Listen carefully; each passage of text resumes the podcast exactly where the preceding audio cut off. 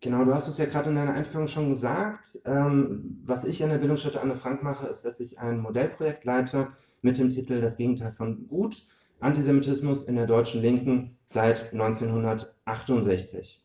Eigentlich, wie wir gemerkt haben, beschäftigen wir uns mit Antisemitismus in der deutschen Linken seit 67. Diese Unterscheidung ist eine wichtige, wie wir dann, glaube ich, im weiteren Verlauf noch feststellen werden.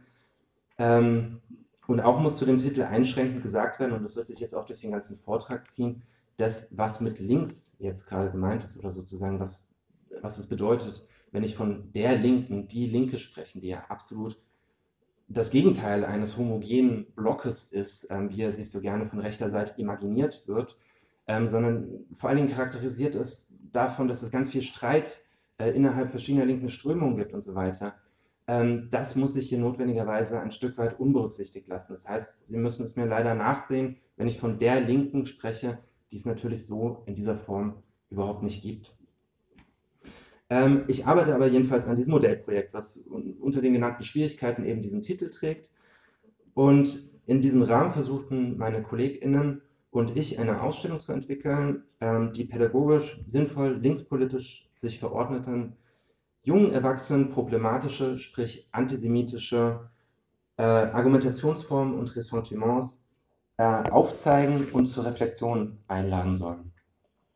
Dabei geht es dezidiert nicht darum, linkspolitische Anliegen zu diskreditieren, sondern, also wir wollen nicht die Linke bashen, sondern im Gegenteil den Selbstanspruch, den die Linke, die Linke, Sie denken sich die Anführungszeichen jetzt einfach mal mit, den die Linke an sich selbst hat, diesen Selbstanspruch noch da einzufordern, wo dieser Selbstanspruch aufgegeben wurde. Etwa, weil man den leichteren Ausweg genommen hat, ins Ressentiment, in die Personalisierung, in die Verdinglichung geflüchtet ist, anstatt den Abstraktionsgrad, auf dem Gesellschaft sich vollzieht, mit all ihren Fehlern und dem Leid, das die äh, modernen Gesellschaften produzieren, eben diesen Abstraktionsgrad ins Bewusstsein zu heben und dort zu halten. Ich möchte an dieser Stelle bereits hervorheben, dass die Tragik in der Linken meines Erachtens darin liegt, dass es gerade die linkspolitisch motivierte Theoriebildung war, die uns das begriffliche Instrumentarium an die Hand gegeben hat, Antisemitismus überhaupt vollumfänglich zu verstehen, zu begreifen und damit auch eben zu bekämpfen. Also ich bin der Ansicht, dass wir ohne die Einsichten, die linke TheoretikerInnen äh, vollbracht haben, nicht in der Lage wären, Antisemitismus äh, in seinen gegenwärtigen und auch historischen Formen wirklich zu verstehen. Das immunisiert die politische Linke, aber natürlich nicht ähm, davor, selbst in antisemitische Ressentiments äh, zu kippen, zu fallen, denen zu erliegen. In einem Interview, was wir für die Ausstellung geführt haben mit dem Erziehungswissenschaftler Micha Brumlik, hat Micha Brumlik festgehalten, dass Marx, also Karl Marx, zwar einerseits äh, die theoretische Grundlage äh, entwickelt hat, Kritik am Kapitalismus als ein abstraktes Funktionsverhältnis ähm, zu liefern, also sozusagen die Mittel an die Hand gegeben hat, Kapitalismus als das Funktionsverhältnis zu begreifen, das er ist und damit eben auch die Grundlage, Kritik daran nicht antisemitisch zu artikulieren, geliefert hat. Andererseits, wie Brumlik festhält, ähm, obwohl sozusagen die Kritik des Kapitalismus bei Marx auf diesem hohen Abstraktionsniveau stattfindet, eben nicht antisemitisch, ist Karl Marx selbst immer wieder ins antisemitische Ressentiment gekippt oder hat diese kolportiert. Sie kennen vielleicht diese berühmte Schrift zur Judenfrage, wo das ganz offensichtlich ist, aber eben auch in Briefen und so weiter, wo sich das immer wieder durchschlägt. Das heißt sozusagen, eine, eine Kritik äh, geliefert zu haben oder die kritischen Mittel geliefert zu haben, immunisiert nicht davor, selbst ähm, da äh, reinzurutschen. Ich höre hier irgendwie die ganze Zeit aus den Boxen so, ähm, so einen Sound. Das ist. Danke. Wo Antisemitismus in der politischen Linken auftritt, und deshalb ist die Beschäftigung mit dem Thema, glaube ich, so unglaublich wichtig, wo dieser Antisemitismus in der politischen Linken auftritt, da untergräbt er gleichsam jeden emanzipatorischen Gehalt dieser Politiken. Man kann nicht gleichzeitig für soziale Gerechtigkeit, Antikapitalismus, Frauenrechte und so weiter sein und dabei eben noch ein bisschen antisemitisch. Antisemitismus ist eine Denkform, eine Art, sich die Welt zu erklären, eine Denkschablone, die einen daran hindert, Gesellschaft überhaupt noch adäquat erfassen, verstehen und dann eben auch kritisieren zu können. Eine Linke, die antisemitisch ist, verfehlt immer ihren Gegenstand. Was sich etwa meines Erachtens gerade äh, aktuell an der vermeintlichen Sammlungsbewegung Aufstehen zeigt. Anstatt ein Produktionsverhältnis zu kritisieren, also wenn Sie mal dieser Sammlungsbewegung auf Facebook folgen und sozusagen den offiziellen Verlautbarungen da gefolgt sind, ähm, dann werden Sie das vielleicht nachvollziehen können. Anstatt ein Produktionsverhältnis, also ein gesellschaftliches Verhältnis zu kritisieren, werden hier einzelne Akteurinnen verantwortlich gemacht. Und anstatt das Versprechen der Aufklärung, eben die individuelle Freiheit, universalistisch eben für alle einzufordern, wie es das linke Projekt eigentlich mal wollte, wird sich in den Nationalismus, in den völkischen Nationalismus teilweise geflüchtet. Deshalb, äh, deshalb äh, habe ich diesen zugegebenermaßen etwas polemischen Titel äh, gewählt, Deutschextremismus in Linksland. Ähm, denn Antisemitismus in der Linken lässt die Grenzen, die für Institutionen wie den Verfassungsschutz immer so super eindeutig sind, wenn die dann ihre Berichte über Linksextremismus in Deutschland schreiben, diese Abgrenzung zwischen, zwischen links und rechts und so weiter. Der Antisemitismus in der Linken bringt diese Grenzen, würde ich sagen, tatsächlich ein Stück weit zum Flimmern, gerade in solchen Querfrontphänomenen. Wer Antisemitismus in der Linken zulässt, muss sich die Frage gefallen lassen, was denn an ihm oder ihr überhaupt noch links ist. Bei der Beschäftigung mit diesem Themenfeld Antisemitismus in der Linken hat sich schnell gezeigt, dass es trotz der räumlichen und zeitlichen Eingrenzungen, die wir in dieser Ausstellung haben, es total schwierig ist, sich im Material zu begrenzen. Also wir, Sie wissen, ich habe das jetzt schon gesagt, wir schauen uns eben den deutschen Sprachraum an und wir schauen uns die Zeit ähm, ab 67 an. Ähm, und es ist dennoch, trotz dieser Einschränkung, unglaublich schwierig, sich im Material einigermaßen zu begrenzen. Das Thema tendiert dazu auszuufern, sodass wir dann ganz vieles in dieser Ausstellung nur anschneiden können und ganz vieles ganz weglassen müssen. Das liegt daran, dass sich unseres Erachtens die Geschichte der Linken, äh, der bundesdeutschen Linken, sich gänzlich auch negativ erzählen lässt, eben vom Antisemitismus her. Wo linke Politiken waren, gab es auch immer und gibt es auch immer antisemitische Stimmen. In der Studierendenbewegung, im Frankfurter Häuserkampf, in der globalisierungskritischen oder der Friedensbewegung, in der Ökologiebewegung bis hin zu Blockupy und der Anti-G20-Proteste, antisemitische Untertöne sind immer mal mehr, mal weniger deutlich zu vernehmen. Sicher nicht von allen Akteuren, aber sie sind zu hören, wenn man äh, dafür sensibel ist. Darin spiegelt sich die Geschichte von Antisemitismus überhaupt, würde ich sagen. Der Politikwissenschaftler Samuel Salzborn hat Antisemitismus als negative Leitidee der Moderne charakterisiert und damit in etwa gemeint, dass sich die Kulturgeschichte der Moderne vollständig auch von ihrer Schattenseite, dem Antisemitismus, erzählen lässt.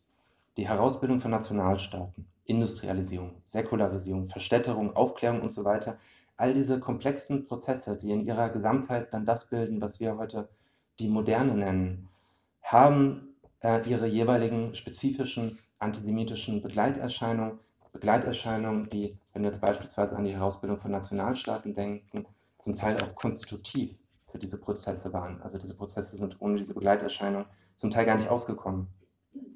Und so verhält es sich unseres Erachtens eben auch in der politischen Linken. Das waren jetzt ziemlich viele Worte, um vor allem sagen zu wollen, dass der kleine Überblick, den ich heute geben wollte, geben möchte, notwendigerweise unvollständig und lückenhaft bleiben muss. Ähm, Sie haben schon, oder ich habe jetzt gerade rausgehört, dass Sie sozusagen schon, dass es hier eine Veranstaltungsreihe zum Thema Antisemitismus gibt. Das heißt, vielleicht kennen Sie schon einige Grundlagen. Ich möchte nur ganz kurz ähm, vier davon wiederholen, damit wir so ein bisschen auf einem Stand sind, damit wir ähm, ähm wissen, um was es geht, wenn es um Antisemitismus geht. Oder, oder ähm, äh, mein, den Begriff von Antisemitismus, den ich im Folgenden verwenden möchte, sozusagen ähm, ein Stück weit präziser zu machen. Zum einen ist festzuhalten, dass Antisemitismus eine emotionale Bindung an ein Feindbild ist. Sartre sagt dazu, Antisemitismus ist eine Leidenschaft. Also es geht sozusagen weniger um verstandesmäßige Operationen, um kognitives, sondern es geht um etwas, was auf einer Gefühlsebene liegt. Antisemiten und Antisemitinnen sind, ähm, sind schwer davon zu überzeugen, keine mehr zu sein, indem ich rein rational mit ihnen argumentiere, sondern das Problem ist sozusagen ein tiefer liegendes, es funktioniert auf einer affektiven, einer emotionalen, einer gefühlsmäßigen Ebene. Das ist eine sehr, sehr wichtige Feststellung.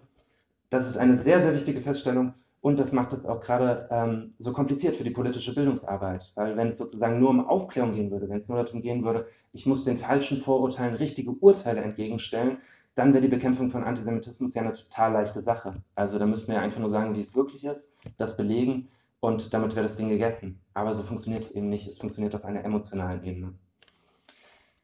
Als nächster Punkt, Antisemitismus hat nichts mit dem tatsächlichen Verhalten von Jüdinnen und Juden zu tun.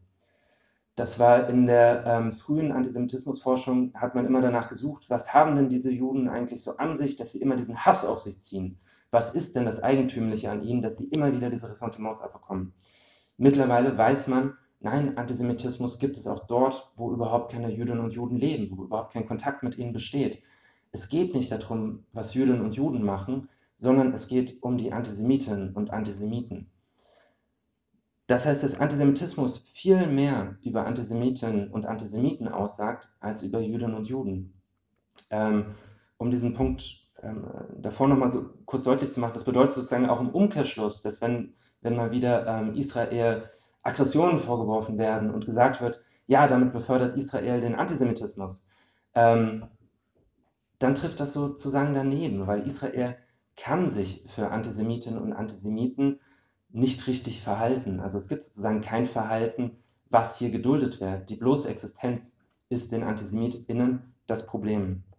Und zu guter Letzt, Antisemitismus ist ein Weltdeutungsmuster. Also Antisemitismus ist, ähm, reicht über falsche Annahmen, was mit den Jüdinnen und Juden los ist, hinaus ähm, hin zu einer Welterklärungs- oder zu einem Welterklärungsmodell. Es geht sozusagen darum, dass sich komplexe gesellschaftliche Prozesse, politische Prozesse, ähm, internationale Konflikte und so weiter, also großes weltgeschichtliches, sich mit Antisemitismus vermeintlich gut erklären lässt.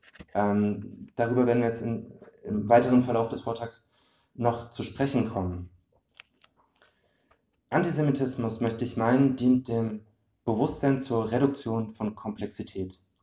Der Abstraktionsgrad moderner Gesellschaften produziert das Gefühl, ihnen ausgeliefert zu sein.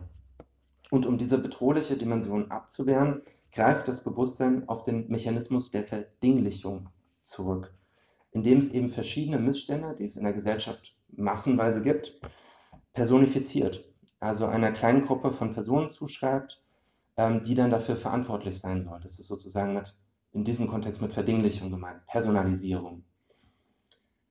Diese Bewusstseinsform ist überhaupt nichts Ungewöhnliches und es bedarf der kontinuierlichen, der konstanten Anstrengung, ihr nicht zu erliegen, nicht da reinzufallen in diese Falle. Gerade auch, weil sie meines Erachtens ein notwendiges Durchgangsstadium dieser Bewusstseinsform der Personalisierung, der Verdinglichung von politischer, von Politisierung, von politischer Sozialisation ähm, äh, ähm, äh, äh, beschreibt. Denn, also, wer kann schon von sich behaupten, ideologiekritisch, gesellschaftskritisch geschult auf die Welt gekommen zu sein? Nein, natürlich waren wir alle mal verkürzte Kapitalismuskritikerinnen oder waren mal äh, oder haben mal gesellschaftliche Prozesse verdinglicht, haben uns gedacht, ach, ähm, was wieder diese Banker hier anstellen und so weiter, wenn es die nicht gäbe, wäre alles viel besser. Das ist sozusagen, das sind ganz, ich mag nicht sagen natürliche, aber das sind sozusagen ähm, Denkformen, die in der Politisierung möchte ich meinen, in so gut wie jeder Biografie irgendwann eine Rolle gespielt haben oder Rolle spielen. Das ist uns sozusagen, wenn wir über Antisemitismus in der Linken reden oder über diese Denkform, dann sollte uns diese Denkform wahrscheinlich gar nichts Ungewöhnliches sein, uns gar nicht so, gar nicht so fremd vorkommen. Ähm, Jean Amary nannte das Phänomen der linken Judenfeindschaft den Zitat ehrbaren Antisemitismus. Also er hat von linken Antisemitismus auch gesprochen als ehrbaren Antisemitismus, natürlich in kritischer Absicht, ähm, womit er womöglich die Eigentümlichkeit von Antisemitismus in der politischen Linken am besten auf den Punkt gebracht hat.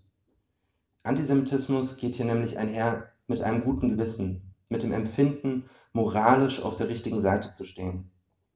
Eben, eben das Gute eigentlich zu wollen. Ja? Sie wollen äh, äh, ähm, Sie haben das sozusagen, man hat das Gefühl, auf der richtigen Seite der Geschichte zu stehen.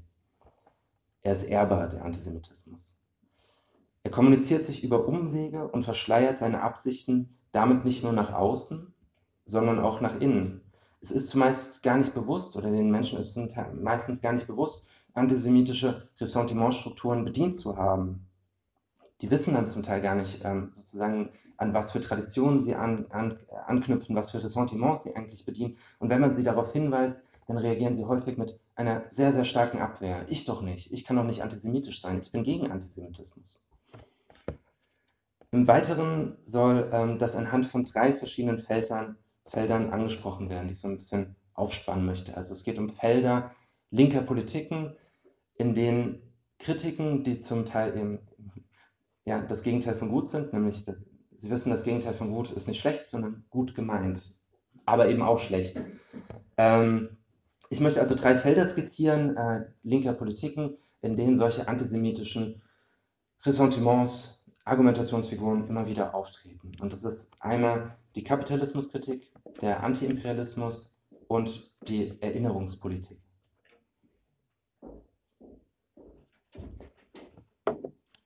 Ich beginne mit dem kompliziertesten. Ähm, danach wird es wird das ähm, alles viel, viel anschaulicher werden, aber wir steigen mit dem, mit dem kompliziertesten ein, nämlich mit der Kapitalismuskritik und wo die sozusagen problematisch wird. Der Begriff Kapitalismus beschreibt einen Funktionszusammenhang, welcher verschiedene Phänomene miteinander in Beziehung setzt. Kapitalismus lässt sich nicht anfassen. Er hat keine Adresse, bei der man klingeln und sich zum Beispiel über zu hohe Mieten beschweren kann. Was die ganze Sache viel einfacher machen würde wenn er diese Adresse hätte. Mit der Entstehung des Kapitalismus war eine ganze Reihe gesellschaftlicher Entwicklungen verbunden, die für viele Menschen nicht mehr nachvollziehbar waren. Erfolgten in der vormodernen Judenfeindschaft, zum Beispiel im Antijudaismus, im christlichen Antijudaismus, Sie hören dann demnächst auch in dieser Reihe einen Vortrag darüber, waren in, äh, erfolgten in der vormodernen Judenfeindschaft äh, schon eine Identifizierung von Juden mit Geld, also diese Assoziation von Juden mit Geld und diverse Versuche, schwer Erklärliches, zum Beispiel Naturkatastrophen äh, wie Hungersnöte oder Seuchen, ursächlich auf Juden und Jüdinnen zurückzuführen, so potenzierte, so steigerte sich das mit dem Kapitalismus gewissermaßen. Juden wurden nun mit den diversen gesellschaftlichen Umbrüchen identifiziert. Ihnen wurden die Schattenseiten der Industrialisierung angelastet, die Neuordnung des sozialen Gefüges und der sozialen Zugehörigkeiten, die Entstehung des industriellen Proletariats und der gesellschaftlichen Spannungen. In der neuen Produktionsweise kommt es auf niemanden mehr insbesondere an. Also es wird nie mehr, im Kapitalismus geht es nie um den Einzelnen. Jede Position ist prinzipiell austauschbar. Jede Position ist prinzipiell, wie vielleicht Marx das sagen würde, überflüssig. Also sozusagen, wenn ich heute hier nicht stehen würde und ein Vortragshonorar kriegen würde, würde jemand anderes hier stehen und ein Vortragshonorar kriegen. Ähm, nein, das ist kein schiefes Beispiel, das stimmt, das ist so. Ähm, jede, jeder ist sozusagen prinzipiell, jeder und jede ist prinzipiell austauschbar. Der Versuch der bewusstlosen Umwälzung der Gesellschaft Sinn zu verleihen, also dieser, diesen ganzen gesellschaftlichen Umwälzungen, die nie bewusst gesteuert wurden, sondern sozusagen eine Vielzahl von Prozessen entspringen, die ineinander greifen und miteinander interagieren, die also sozusagen niemand hat sich hingesetzt, es gab keine Gruppe, ähm, die sich hingesetzt hat und den Kapitalismus erfunden hat, sondern es ist, es ist sehr, sehr viel komplizierter als das. Es ist sozusagen eine bewusstlose Umwälzung, es ist keine bewusst gesteuerte. Um dieser bewusstlosen Umwälzung der Gesellschaft aber Sinn zu verleihen, mündete die Kritik nicht selten in der Personifizierung. Die Prozesse würden, so diese Erzählung, intentional gesteuert. Etwa, oder das ist zumindest eine sehr gängige Erzählung von den Juden. Und ihre Mittel dazu, und ihr Mittel dazu sei die Kontrolle der Zirkulationssphäre, des Finanzwesens, welche als diffuse, abstrakte Macht hinter der als konkret wahrgenommenen Produktion vermutet wird. Moshe Poston, der ähm, traurigerweise jüngst verstorben ist, ähm, hat dazu gesagt, Zitat ähm, Poston, mit anderen Worten, die abstrakte Herrschaft des Kapitals, wie sie insbesondere mit der raschen Industrialisierung einhergeht, verstrickte die Menschen in das Netz dynamischer Kräfte, die, weil sie nicht durchschaut werden vermochten, in Gestalt des internationalen Judentums wahrgenommen wurden. Es geht sozusagen darum, dass es sehr, sehr komplexe gesellschaftliche Prozesse gibt, die sehr, sehr schwierig zu durchschauen sind, sehr schwierig zu verstehen sind und dass man es sich sehr, sehr viel einfacher machen kann, indem man davon ausgeht, dass diese Prozesse bewusst von jemandem gesteuert werden, zum Schaden der Mehrheit. Moshe Poston unterscheidet hier zwischen dem, Zitat, was moderner Kapitalismus ist und der Form, in der er erscheint. Zitat Ende. Um diese Unterscheidung zu erläutern, bezieht er sich auf Marx' Begriff des Fetischs. Mit dem Fetischcharakter der Ware, das ist ein Begriff von Marx, beschreibt Marx, dass die Ware nicht einfach nur Ausdruck von Arbeit ist, sondern dass sich in ihr auch gesellschaftliche Verhältnisse verkörpern. Merkmal des Kapitalismus ist folglich die Vergegenständlichung gesellschaftlicher Beziehungen eben in der Ware, das, was wir dann im Supermarkt anfassen können. Die Ware verfügt dabei über einen Doppelcharakter von Wert und Gebrauchswert. Beides ist dialektisch miteinander vermittelt zu denken, also das interagiert, Wert und Gebrauchswert, erscheint aber einmal als Wert in Form von Geld und einmal eben als Gebrauchswert äh, in Form der Ware. Also es geht sozusagen, um das mal kurz zu machen, es geht darum, ähm, äh, dass die Produkte des Kapitalismus mit getrennten Eigenschaften ähm, versehen werden. Also dass man sozusagen in der Wahrnehmung dessen, was der Kapitalismus auf den Markt bringt, dessen, was er produziert, dass es da eine Aufspaltung sich vollzieht. Dass es einmal sozusagen das konkret Stoffliche gibt, die Ware, das, was wir anfassen können, die Arbeit, die diese Ware hergestellt hat. Und dass es dann sozusagen etwas Abstraktes gibt, was sich dann wiederum im Geld verkörpert, ähm, was, nicht, äh, äh, äh, was davon zu trennen wäre. Natürlich ist aber Arbeit, die Ware herstellt, ist selbst ein gesellschaftliches Verhältnis. Also sozusagen ähm, ähm, die Ware, äh, der Ware ist dieses gesellschaftliche Verhältnis inhärent. Allerdings erscheint es eben den Menschen anders. Ähm, frage mich, ob das so, ich glaube, das ist nicht so richtig deutlich geworden. Ne? Ich gehe nochmal drauf, ich gehe, ich gehe weiter drauf ein. Hm. Es geht sozusagen ähm, darum, dass der Kapitalismus in zwei Seiten aufgespalten wird. Eine gute Seite und eine schlechte Seite, die vermeintlich gar nicht dazugehört. Auf der Seite der guten Seite steht dann sozusagen das, was wir so als das goldene Handwerk ähm, verstehen, ja, die Arbeit der Hand, die etwas herstellt, die eine Ware produziert, die dann letztendlich man anfassen kann, die haptisch ist, ähm, äh, die man besitzen kann, die weitergereicht wird, vererbt wird und so weiter und so fort, die sozusagen etwas ganz Stoffliches, ganz Dingliches ist. Und auf der anderen Seite steht dann sozusagen das ganz Abstrakte, was damit zu tun hat, die Zirkulationssphäre, der Markt, sowas wie Zinsen, das Finanzwesen und so weiter und so fort, das praktisch mit der Ware, die ich dann anfassen kann, in diesem Denken überhaupt nichts mehr zu tun hat. Aber das hat natürlich miteinander zu tun. Es ist miteinander vermittelt. Was denn aber passiert, was sozusagen verkürzte Formen der Kapitalismuskritik machen, ist, dass sie nur die eine Seite des Kapitalismus angreifen. Eben die abstrakte Seite, die dann beispielsweise in solchen Sachen wie Banken, Geld, Bankern und so weiter ähm, verdinglicht ist, also wieder dann einen, einen stofflichen Ausdruck hat. Die wird kritisiert, während die Arbeit und die Ware, die dann letztendlich existiert, ähm, nicht mehr kritisiert wird und wie sie hergestellt wird. Das heißt, wir finden da in diesen Teilen der Linken, finden wir beispielsweise ganz, ganz selten nur eine Kritik der Art, wie wir arbeiten, sondern vielmehr eine Kritik des Finanzwesens oder so. Ähm, das gehört aber beides miteinander zusammen, das ist miteinander vermittelt und darum, darum geht es bei Marx. Ähm, wir haben da, äh, es gibt sozusagen einen Kulminationspunkt, an dem wir uns das nochmal ähm, vergegenwärtigen können.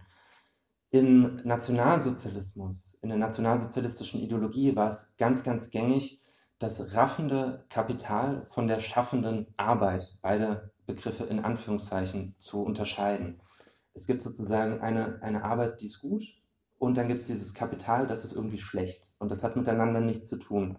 Und warum das so problematisch, warum das, warum das antisemitisch wird, ist eben, dass diese abstrakte Seite des Kapitalismus, historisch wie aktuell, immer wieder mit den Jüdinnen und Juden identifiziert wird. Dann wird dann etwa gesagt, ähm, äh, es gibt besonders viele Jüdinnen und Juden im Finanzwesen, die würden das irgendwie kontrollieren, die würden das steuern, die stecken dahinter und so weiter und so fort. Ähm, was natürlich falsch ist. Aber sozusagen diese Assoziation, die ist, da, die ist ganz, ganz mächtig, weshalb ich sagen würde, dass verkürzte Kapitalismuskritik per se diesen Kern des Antisemitismus in sich trägt.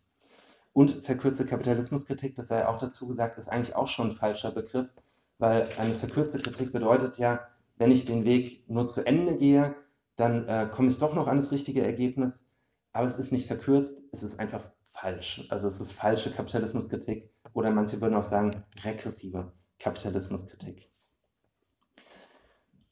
Abgemildert, jetzt nicht so, ähm, nicht so intensiv wie bei den äh, Nationalsozialisten natürlich, finden sich derlei Analysen auch in linken, zum Beispiel globalisierungskritischen Bewegungen, die dann alles über des Kapitalismus beim Finanzkapital ausmachen. Auch wenn das Finanzkapital dann dort oft nicht mehr unvermittelt mit Juden konnotiert wird, sondern dann werden manchmal solche Chiffren eingesetzt wie die Rothschild und Rockefeller, das Ostküstenkapital, die Zinsgeldknechtschaft und solche, solche Chiffren, ähm, die sozusagen verschleiern, wer eigentlich gemeint ist. Ähm, auch wenn es aber sozusagen häufig nicht mehr offen zutage tritt, bleibt diese Auffassung meines Erachtens strukturell gleich, denn sie greift äh, nicht zu kurz, sondern daneben und tendiert dazu, Schuldige bzw. Verantwortliche für gesellschaftliche Ungleichheiten und Ungerechtigkeiten im Kapitalismus auszumachen.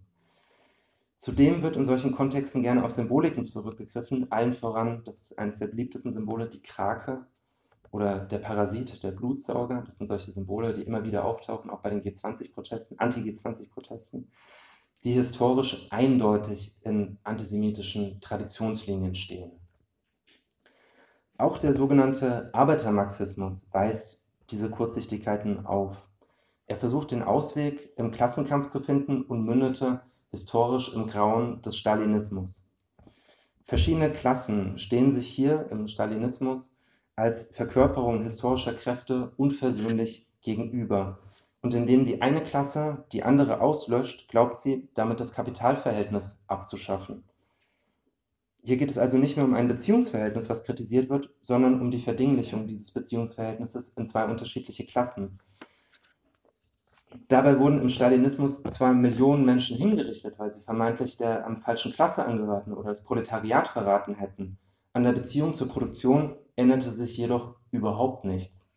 Im Gegenteil wurde die Losung ausgegeben, gerade jetzt müsse man besonders viel arbeiten, gerade jetzt müsse besonders viel produziert werden, um internationalen Druck standzuhalten. Also sozusagen das Produktionsverhältnis ist identisch geblieben. Daran hat sich nichts geändert. Das wurde nicht abgeschafft. Ähm, lediglich sozusagen die, äh, die Ideologie hat suggeriert, man hätte dieses Kapitalverhältnis überwunden, weil wir doch jetzt alle Kapitalisten an die Wand gestellt haben. Es ist vermutlich kein Zufall, dass wie Leon Poliakow es beschreibt, in der UdSSR Antisemitismus ein zunehmendes Problem wurde, was sozusagen, man könnte, da, man könnte dazu sagen, dass sozusagen durch Stalins Tod da gerade noch ähm, wesentlich Schlimmeres verhindert wurde. Da der real existierende Sozialismus weiter von seiner Idee nicht hätte weg sein können, musste nach Schuldigen gesucht werden, welche ihn an seiner Verwirklichung hinderten. Diese Schuldigen wurden dann in den Jüdinnen und Juden gefunden. Beziehungsweise ähm, Stalin hatte da eine besonders interessante Chiffre für gefunden. Er sprach häufig von den, äh, es gab eine Hetzkampagne gegen die sogenannten Theaterkritiker. Das ähm, das ist eine der originellsten antisemitischen Chiffren, die mir untergekommen sind, ähm, die Kampagne gegen die Theaterkritiker, ähm, wo er sich sozusagen ähm, vor allen Dingen, also ja, hauptsächlich jüdische Theaterkritiker ähm, äh, hat verurteilen lassen in Schauprozessen, die sozusagen gegen, den, ähm, gegen die UdSSR intrigiert hätten. Ähm, Genau, also die Schuldigen wurden wieder in den Jüdinnen und Juden gefunden, deren Assoziierung mit der Zirkulationssphäre, mit dem Markt, mit dem Finanzwesen, also dem Kapitalismus an sich auf eine lange Tradition zurückblicken kann. Die demütigende Erfahrung, für Linke zumindest, den Kapitalismus nicht einfach überwinden, nicht umstandslos vernünftig einrichten zu können, wird auch heute in der politischen Linken vielfach damit kompensiert, einen vermeintlich einfachen Ausweg aus ihm zu fantasieren in der in Anführungszeichen verkürzten Kapitalismuskritik geht es dann darum, dass ein kleiner Prozentsatz der Menschen, sehr beliebt ist zum Beispiel derzeit die Rede von den 1%, also es gibt die 99% und es gibt die 1%, dass ein kleiner Prozentsatz der Menschen äh, für die Ungerechtigkeiten im Kapitalismus verantwortlich sei und nicht etwa alle Menschen, die durch ihre Arbeitskraft dadurch, dafür sorgen, dass er sich reproduziert, jeden Tag. Wir haben alle Teil daran. Diese Denkschablone hat zum Vorteil, sich selbst den eigenen Anteil, den man an den Verhältnissen hat, nicht hinterfragen zu müssen und suggeriert Handlungsfähigkeit. Wenn man weiß, wer die Schuldigen sind, dann weiß man auch ganz einfach, was zu tun ist. Vermeintlich. Ich komme zum nächsten Themenfeld, dem Anti-Imperialismus. Und merke schon, dass es eng wird mit der Zeit. Ähm, gut, wenn ich, die, wenn ich die Bahn verpasse, ist das mein Problem. Das soll nicht Ihre Sorge sein. Ähm, dann können wir allerdings noch sehr lange diskutieren. Eine ähnliche Bewegung der Komplexitätsreduktion finden wir in der Deutung internationaler Konflikte, welche innerhalb der politischen Linken häufig innerhalb eines antiimperialistischen Interpretationsrasters stattfindet.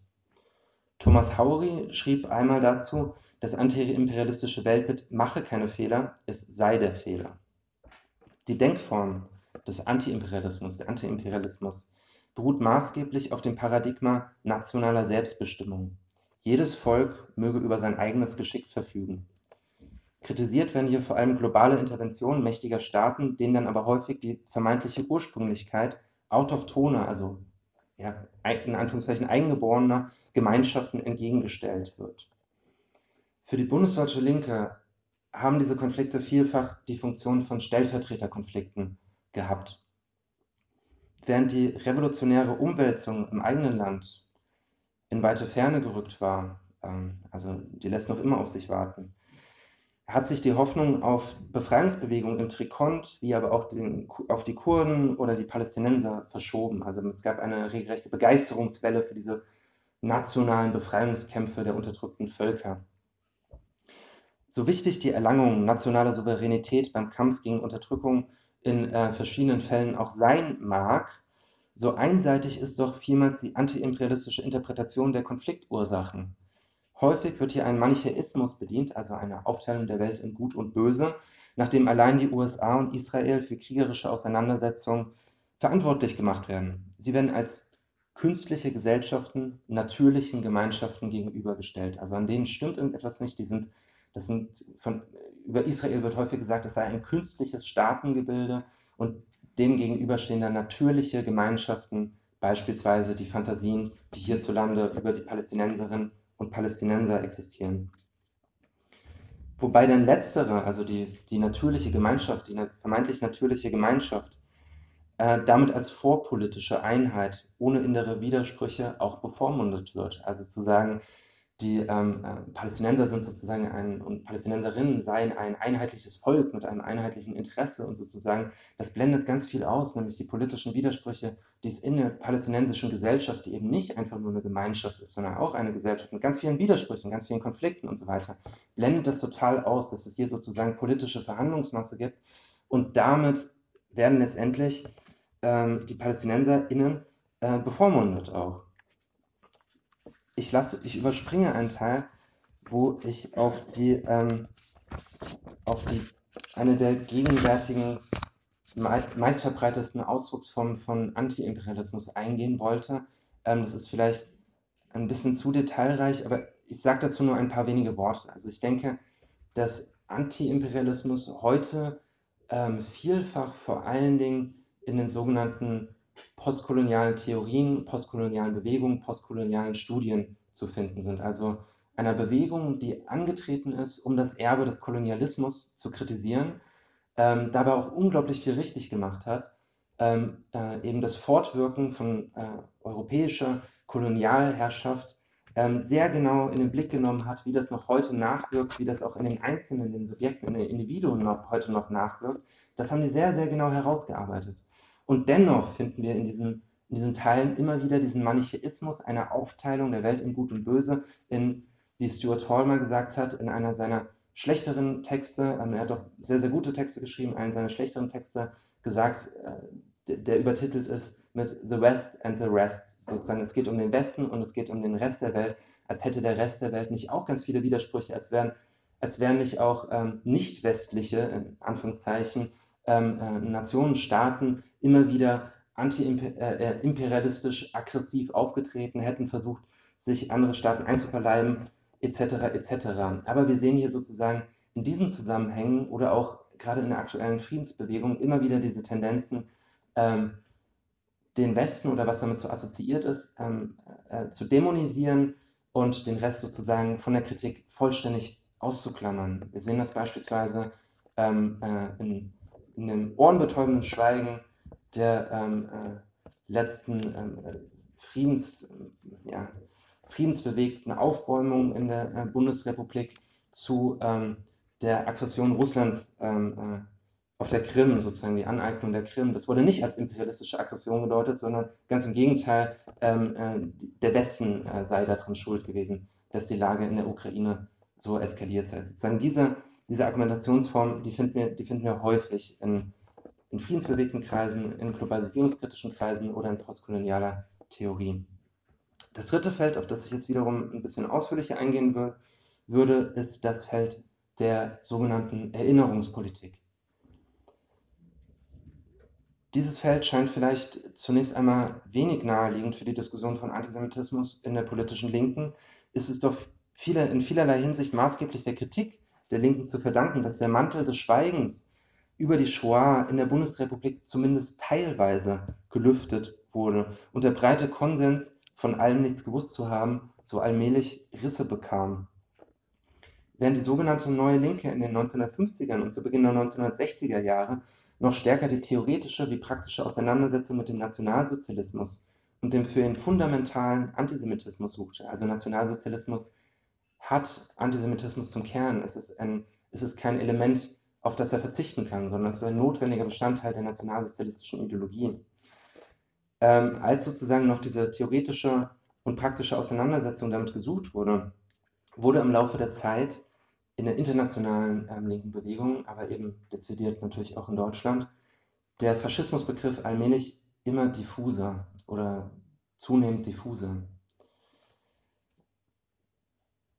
Es gibt, so, es gibt ein berühmtes Zitat von Horkheimer, ähm, das Sie bestimmt alle schon mal gehört haben. Ähm, wer ähm, äh, vom Kapitalismus, wer, wer, wer, von, über, wer über den Nationalsozialismus nicht sprechen äh, möchte, der soll vom, vom Kapitalismus schweigen dieses Zitat ist vielfach interpretiert worden in, in der Lesart, dass, ähm, dass der Nationalsozialismus so eine so besonders brutale Fortsetzung des Kapitalismus gewesen wäre. Das ist sozusagen ähm, einfach nur ähm, der, der Staat, den man in den 60er Jahren vor Augen hatte, dass der einfach nur ähm, äh, ja, seine autoritären Tendenzen ähm, äh, un unglaublich ähm, äh, auf die Spitze getrieben hätte im Nationalsozialismus. Dass es sozusagen eigentlich das Gleiche ist, dass sozusagen nur die Quantität, das Ausmaß andere Formen angenommen hat im Nationalsozialismus. Dem ist aber nicht so. Ähm, man hat, äh, das ist sozusagen die große Einsicht der kritischen Theorie der Frankfurter Schule, man hat festgestellt, es gibt noch etwas Schlimmeres als den Kapitalismus. Es gibt etwas davon, natürlich mit kapitalistische Elemente sind da drin aufgehoben. Aber der Nationalsozialismus ist nicht einfach nur ein besonders schlimmer Kapitalismus, keine besonders schlimme kapitalistische Gesellschaft gewesen, sondern er hat diesen Antisemitismus, diesen antisemitischen Vernichtungswillen als zentralen ideologischen Bestandteil. Der Faschismusbegriff in der Linken wurde aber zunehmend diffuser. Ähm, äh, in, in, den international wachsenden linken Bewegungen wurde der Antiimperialismus gerade auch ähm, Genau, äh, ne, noch, ich, ich, möchte noch ein Zitat von ähm, Eul ähm, dazu ähm, loswerden, der gesagt hat, ähm, der im Laufe der Entwicklung der neuen Linken immer mehr, also der Faschismusbegriff hat im Laufe der Entwicklung der neuen Linken immer mehr seine Spezifika verloren und letztlich nahezu alles umfasst und dadurch fast nichts mehr ausgesagt. Die ganze, Zitat, Nazi-Scheiße eben. Also sozusagen, wo dann auch eine Zeit lang mit dem Faschismusbegriff sehr, sehr locker umgegangen wurde, wo dann plötzlich alles faschistisch war. Ja? Die Polizei auf den Demonstrationen war faschistisch und so weiter und so fort, wo sozusagen dieser Begriff immer weiter ausgeweitet wurde und dadurch überhaupt nichts mehr richtig gefasst hatte. In den international wachsenden linken Bewegungen wurde der Antiimperialismus gerade auch im Zuge des Protestes gegen den Vietnamkrieg zu einem Kernthema. Insbesondere infolge des Sechstagekrieges, also des ähm, ähm, Krieges ähm, 1967 wurde auch Israel bei der Neuen Linken zunehmend in die Anti-Imperialismus, in die Imperialismuskritik mit einbezogen. In der Folge entwickelte sich in der radikalen Linken eine in Anführungszeichen pro-arabische und antizionistische Haltung, die oft nicht frei von Antisemitismus war. Gleichzeitig stellte sich der Protestbewegung in der BRD, stellte sie sich selbst als eine Protestbewegung dar, die sich in Opposition zur Generation der Nazitäterinnen verstand, wodurch sie sich von Rassismus und Antisemitismus gefeit, also sicher wähnte. Es sollte sich aus dem generationalen Zusammenhang ähm, der Schuld gelöst werden. Das Band zu den Eltern, zu den Großeltern, die in nationalsozialistische Verbrechen verstrickt waren, sollte gelöst werden, wodurch jedoch im Gegenteil die Verstrickung in Gefühlserbschaften, wo eben tatsächlich ähm, ähm, solche Ressentiments über Generationen hinweg weitergegeben wurden, dann häufig eben bewusstlos blieben, was einer kritischen Selbstreflexion im Wege stand.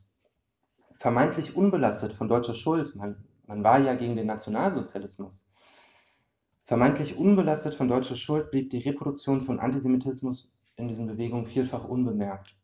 Man glaubte, objektiver beispielsweise über die Politik Israels oder jüdische Immobilienhändler urteilen zu können als die schuldbelasteten Eltern oder Großeltern und exekutierte dabei doch nur deren transgenerational weitergegebene Ressentiments. Hinzu kommt, was Christian Schneider und Ulrike Jureit opferidentifiziertes Gedenken genannt haben. Hier setzt sich, jetzt ganz verkürzt gesprochen, das Bewusstsein nicht-jüdischer Deutscher selbst anstelle der Opfer der Shoah. Also man identifiziert sich mit den Opfern, man setzt sich selbst an die Stelle der Opfer.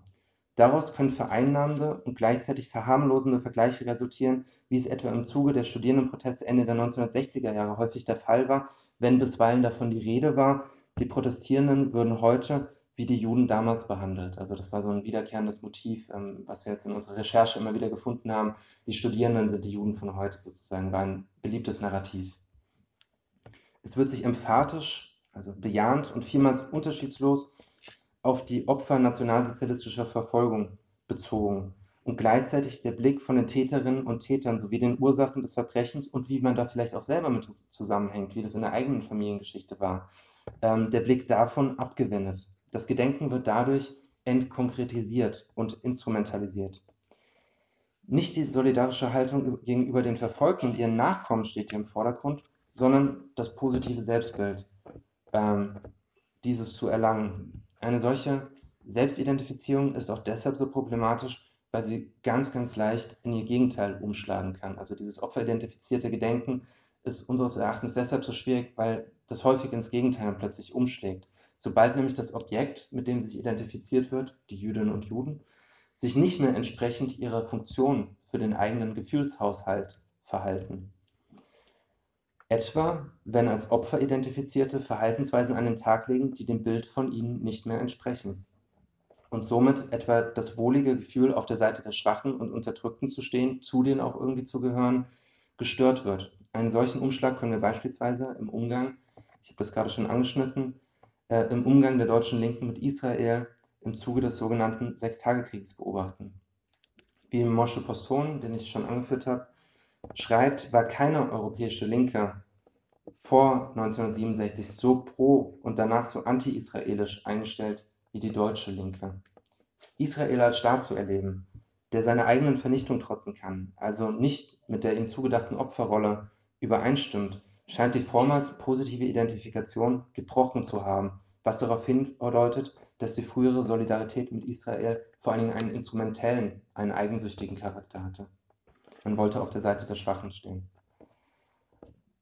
Ich benenne noch kurz ähm, ein paar Implikationen ähm, für die politische Bildungsarbeit, ähm, die, so, die Ihnen hoffentlich vielleicht so ein kleines Instrumentarium an die Hand äh, geben, ähm, wenn, wenn Ihnen sowas ähm, Verdächtiges ähm, aufstößt oder wenn Ihnen solche Argumentationsformen begegnen, wo Sie sich fragen, könnte es sich hierbei vielleicht um Antisemitismus handeln. Es gibt eine ganz einfache oder eine ganz sinnreiche Handreichung ähm, um die häufig gestellte Frage, wie man denn israelbezogenen Antisemitismus von einer Kritik an Politiken Israels, die nicht antisemitisch ist, unterscheiden könne.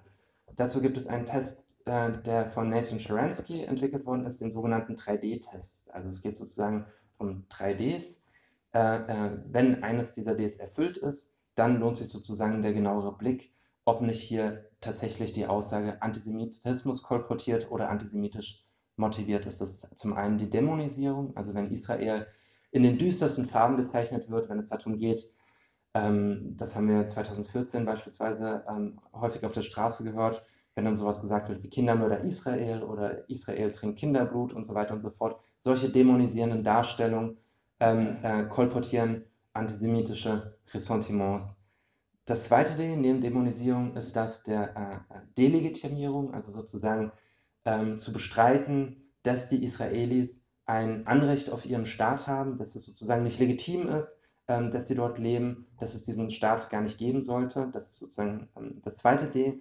Und das dritte ist das Messen nach Doppelstandards. Also wenn ich is an Israel moralische Standards anlege, die ich an keinen anderen Staat der Welt, ähm, beispielsweise an Schweden oder Norwegen, anlegen würde. Das sind sozusagen ist dieser 3D-Test, so eine relativ einfache Handreichung, mit der man ähm, äh, ganz gut auf den ersten Blick ähm, feststellen kann, ob es sich hier um israelbezogenen Antisemitismus handelt. Ähm, für die Frage nach regressiver oder verkürzter, in Anführungszeichen, Kapitalismuskritik kenne ich noch keine solche Handreichung, keine solche Faustregel, wie man das erkennen kann. Wann ist sie verkürzt, wann ist sie problematisch, tendenziell strukturell antisemitisch und wann ist sie völlig okay. Ähm, wir haben uns darüber so unsere Gedanken gemacht und würden Ihnen zwei Faustregeln ähm, anbieten wollen, ähm, die hoffentlich ein Stück weit weiterhelfen. Zum einen suggerieren in Anführungszeichen verkürzte Erzählungen vom Kapitalismus zumeist, dass aus der Gleichung des Kapitalismus nur eine Variable, etwa das Bankwesen, einzelne Akteure oder eine Klasse entfernt werden müssten, damit alles gut wird. Also es geht sozusagen um Monsanto, es geht um, das, um die Zinsen, es geht um die Familie Rothschild und so weiter. Es gibt eine Variable, die uns daran stört, oder es gibt von mir aus auch eine Handvoll Variablen, die daran stören. Wenn die weg wären, dann wäre eigentlich alles in Ordnung. Wo eine Ursache isoliert und für das Ganze der kapitalistischen Misere gehalten wird, liegt der Verdacht nahe, dass hier eine Schuldzuweisung erfolgt, die der Struktur nach latent antisemitisch oder zumindest offen für Antisemitismus ist. Und zum Zweiten, das zweite Kriterium ist, scheint uns Kapitalismuskritik immer dann bedenklich zu, zu werden, sobald sie einen selbst vom kapitalistischen Zusammenhang ausklammert. Kapitalismus ist ein gesellschaftliches Verhältnis, in welchem alle Individuen Anteil haben. Wo sich die KritikerInnen außerhalb des Kritisierten wähnen, wird ein Manichäismus, eine Zweiteilung der Welt in Gut und Böse bedient, der abermals den Kapitalismus in eine gute und eine schlechte Seite aufspaltet. Stattdessen gilt es, Macht- und Herrschaftsverhältnisse in ihrer Komplexität und Widersprüchlichkeit zu betrachten. Die Forderung nach Abschaffung des Kapitalismus und die damit verbundene Utopie einer befreiten Gesellschaft, also einer Gesellschaft, in der soziale Ungerechtigkeiten aller Art abgeschafft sind, in der sich, wie Adorno sagt, ohne Angst verschieden sein lässt. Das finde ich eigentlich so ein einen sehr schönen Gedanken für eine Utopie, also ein, eine Welt, in der man ohne Angst verschieden sein kann. Die bleibt eben so lange utopisch, solange nicht auch die Reproduktion des Kapitalismus im Alltag jedes Einzelnen, jeder Einzelnen berücksichtigt wird. Wer nicht mitdenkt, dass er oder sie selbst Teil der Gesellschaft ist, die all ihre Ungerechtigkeiten wie Rassismus, Sexismus und antisemitische Ideologien produziert, wer nicht äh, kritisiert, dass, dass man selbst dazu gehört, sich selbst kritisiert, sich selbst ehrlich macht, sich selbst reflektiert. Wer das nicht macht, der mag vermeintlich einfache Lösungen aufzeigen, fällt damit aber auch hinter den eigenen Anspruch auf eine befreite Gesellschaft zurück. Gesellschaftliche Ungerechtigkeiten, und damit schließe ich jetzt, müssen konkret im Hier und Jetzt kritisiert werden und das bleibt als antikapitalistische ebenso wie als alltägliche, äh, als alltägliche demokratische und eben selbstkritische Praxis wichtig. Danke für die Ausdauer ähm, und die Aufmerksamkeit.